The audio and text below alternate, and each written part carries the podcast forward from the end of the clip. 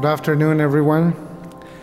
This Revelation 22 is the last passage, the last chapter of the, of the Bible.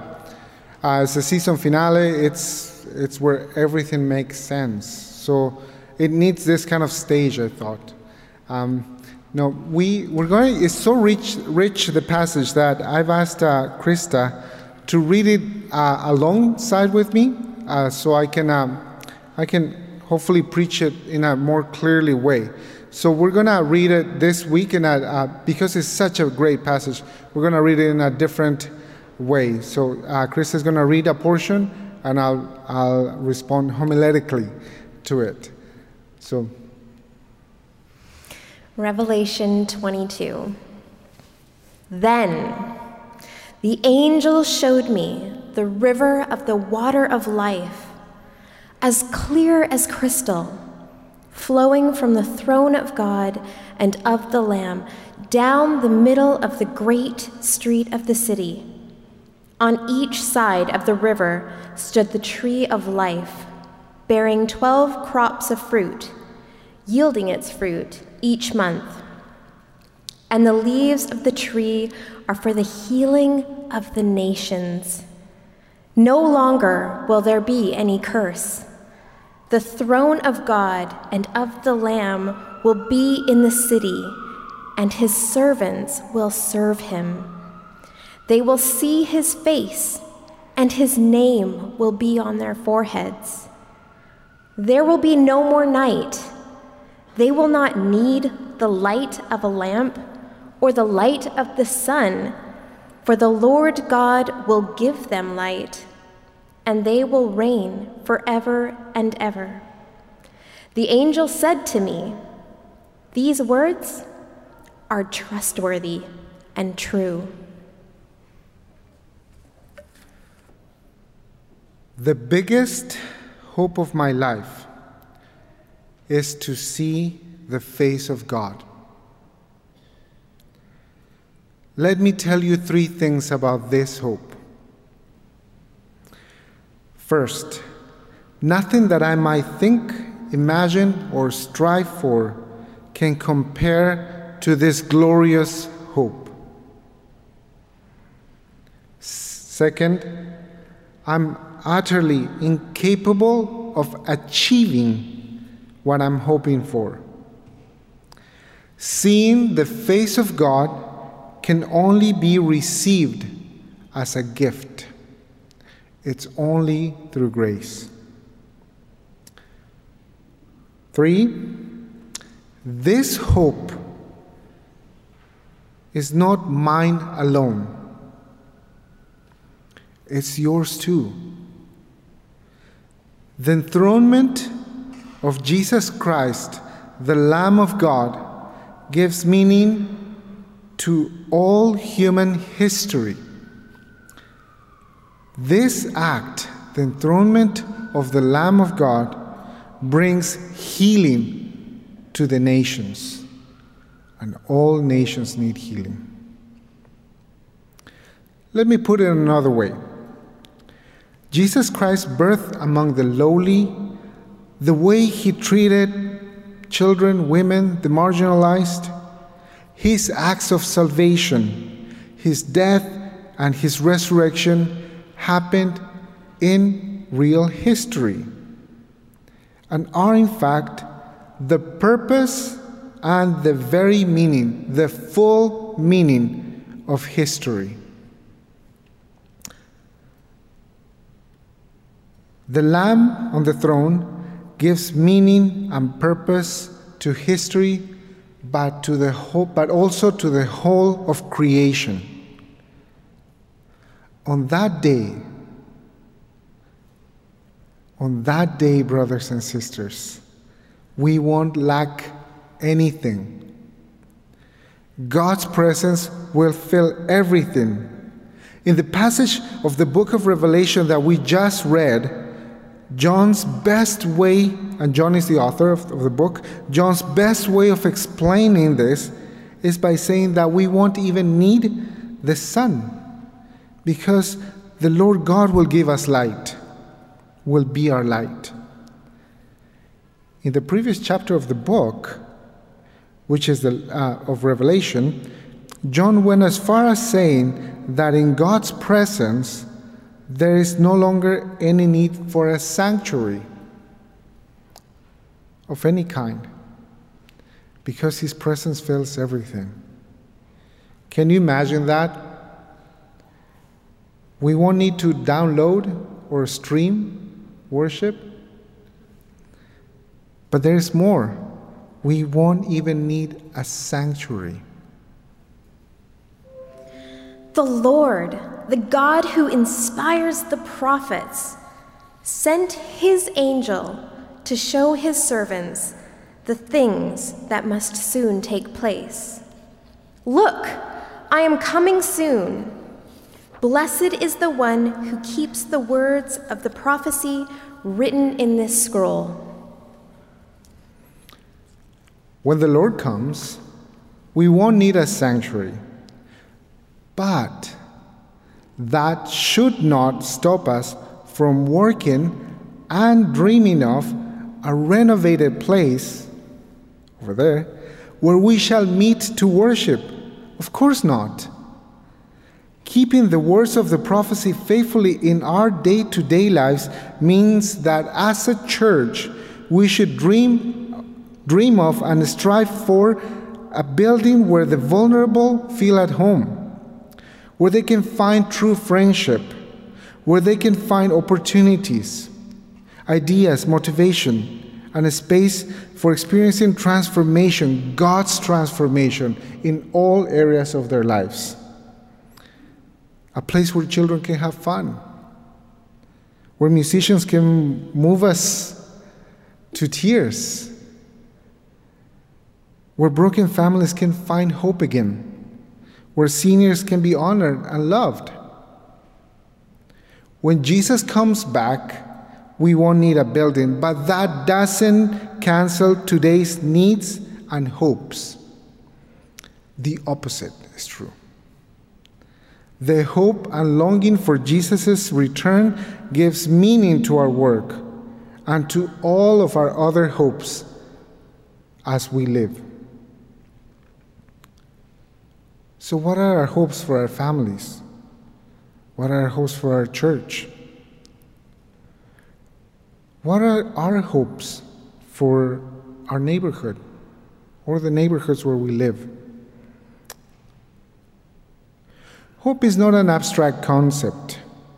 Hope is made of the ordinary, everyday life.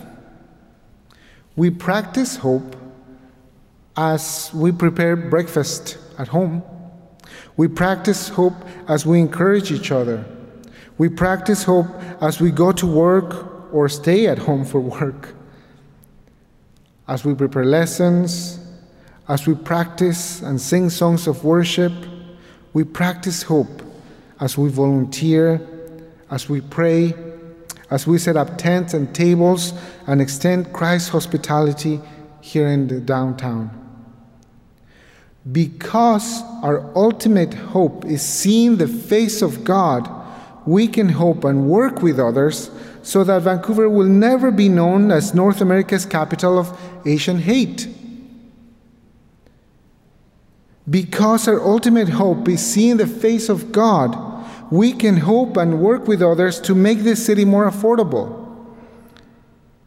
We can hope and work with others to care for creation, to care for creation as a garden.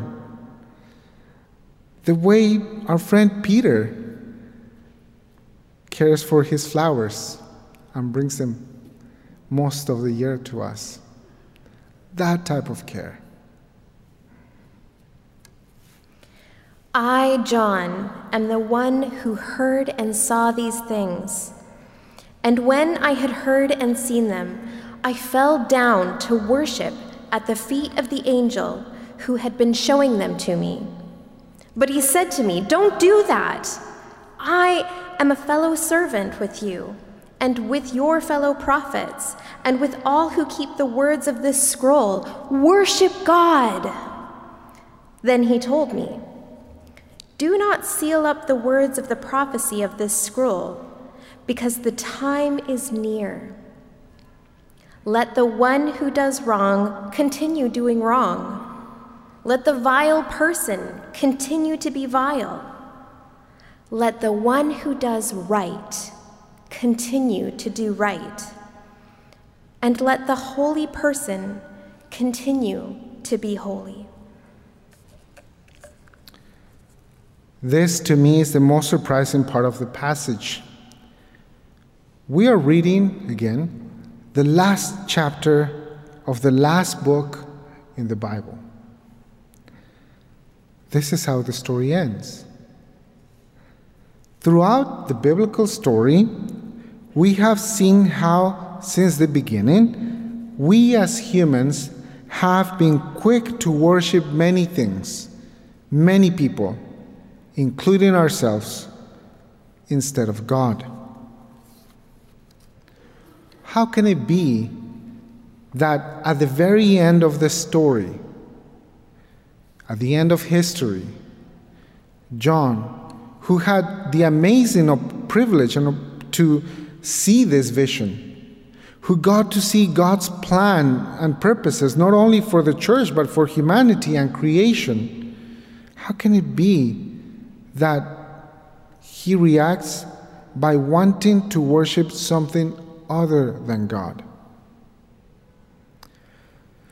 You see, friends, at the end of history, it is not humanity's knowledge, technology, or wokeness that brings salvation. At the end of history, we still need to be reminded worship God alone. But let's not focus just on the end or the very end of history. Let's bring this angelic encounter, this angelic voice, to our everyday lives. We should not be too quick to judge John, because each one of us is also prone to worshiping things other than God. At this point, the focus is not on the wicked things we are prone to do or to be you see, the angel that comes to John is a good and awesome creature who serves the purposes of God, who serves the will of God. Given this goodness and awesomeness, we can understand John's reaction. But the angel is not meant to be worshiped. I invite you to pay attention to the good things, good people, good motivations, good anything that we have allowed to take the place of God. That we have allowed for those things to take the place of God.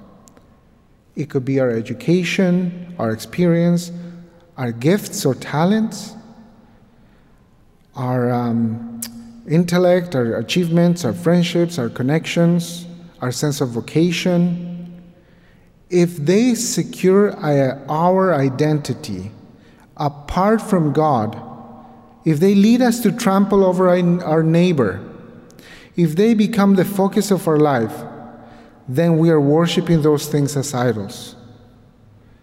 And we need to hear the voice of the angels saying, Don't do that. Worship God.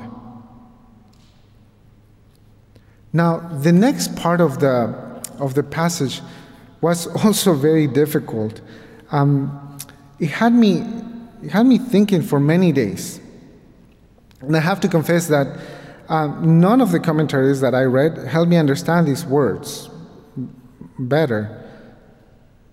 Do not seal the words of the prophecy because the end is near.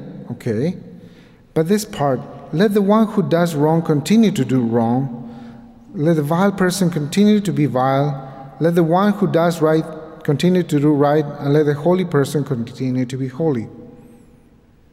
It's hard to understand that. But as I was serving with street ministries um, recently, I ran into someone who made me understand these words a little bit better. Let me tell you a story of hope. I don't need to tell you that 2020, 2021 have been massively difficult years. The risks and the unknowns of the pandemic have made relationships more difficult. Anxiety, insomnia, and depression have also been on the rise and taken their toll on us.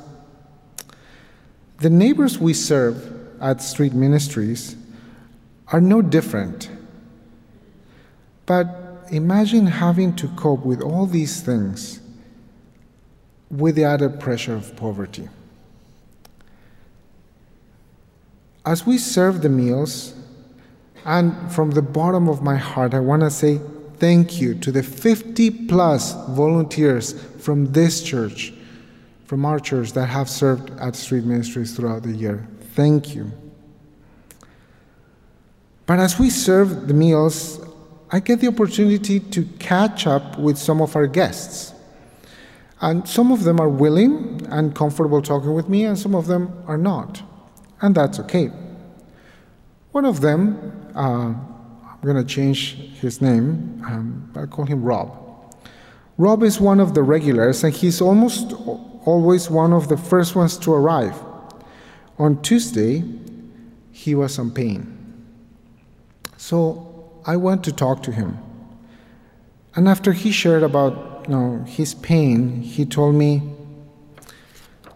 like every Tuesday, I had two options stay in my room, staring at the roof, and go crazy, or I could come and be here and see people. I don't know how I managed to get out of my room, but I'm glad I'm, I'm here because, because I could end up crazy in my room. I had to make the most out of the day, he said. And when he told me that, I realized that I see him so regularly that I simply took his presence for granted in the lineup. And I was moved by the Spirit to respect him, to express my respect to him. Um, and I told him, I'm glad you came. Keep doing that. Keep coming. It's always good seeing you. See, in this portion, we're encouraged to make the most out of the day, like Rob. Rob's tenacity was and is a lesson for me. For some people, it's a struggle to come to dinner. For some others, the struggle is to raise a family while keeping sane. For others, the struggle is to adapt to a new country. For others, the struggle is to forgive. For others, the struggle is to ask for forgiveness. So let us make the most out of the days we have. History has a destination point. So let's keep striving for holiness. Look, I am coming soon. My reward is with me, and I will give to each person according to what they have done. I am the Alpha and the Omega, the first and the last, the beginning and the end. Blessed are those who wash their robes, that they may have the right to the tree of life and may go through the gates into the city. Outside are the dogs those who practice magical arts, the sexually immoral, the murderers, the idolaters, and everyone who loves and practices falsehood. I, Jesus, have sent my angel to give you this testimony for the churches. I am the root and the offspring of David, and the bright morning star. To some portions of Scripture, the only appropriate response is prayer. So let me pray my let me respond in prayer. Lord Jesus, you are holy and we are not. Lord, will you clean our lives from the things that do not bring you glory? Forgive us for the ways we use our minds, our hearts, our bodies that have damaged ourselves, our neighbors, or your creation. You, Alpha and Omega, are the meaning of all history. You, Alpha and Omega, are the first word and the last word of our stories. The Spirit and the bride say, Come. And let the one who hears say, Come. Let the one who is thirsty come. And let the one who wishes to take the free gift of the water of life. The book of Revelation gives us the last words about the purpose of church in history. The Spirit and the bride, that is you, the church, say, Come. The longing and the hope for Jesus' return gives meaning to all other hopes that we might have. Let this core hope of our existence sanctify everything that we do the way we raise our children, the way we seek intimacy and love, the way we look after each other, the way we strive for beauty in and around us, the way we enjoy and look after creation, the way we participate in the life of our city, the way we work for reconciliation in this land. When Jesus walked on the road and towns of Palestine, he invited men and women to follow him, saying, Let anyone who is thirsty come to me and drink. At the end of history, those who have recognized their own spiritual thirst hear the invitation again. Will you partake of this last offer cup? I warn everyone who hears the words of this prophecy of this scroll. If anyone adds anything to them, God will add to that person the plagues described in this scroll. And if anyone takes words away from this scroll of prophecy, God will take away from that person any share in the tree of life and in the holy city which are described in this scroll. He who testifies to these things says, Yes, I am coming soon. Amen. Come, Lord Jesus. The grace of the Lord Jesus be with God's people. Amen. You've been listening to the First Baptist Church Sermon Podcast. For more sermons and information about our church's services and programs, please visit firstbc.org.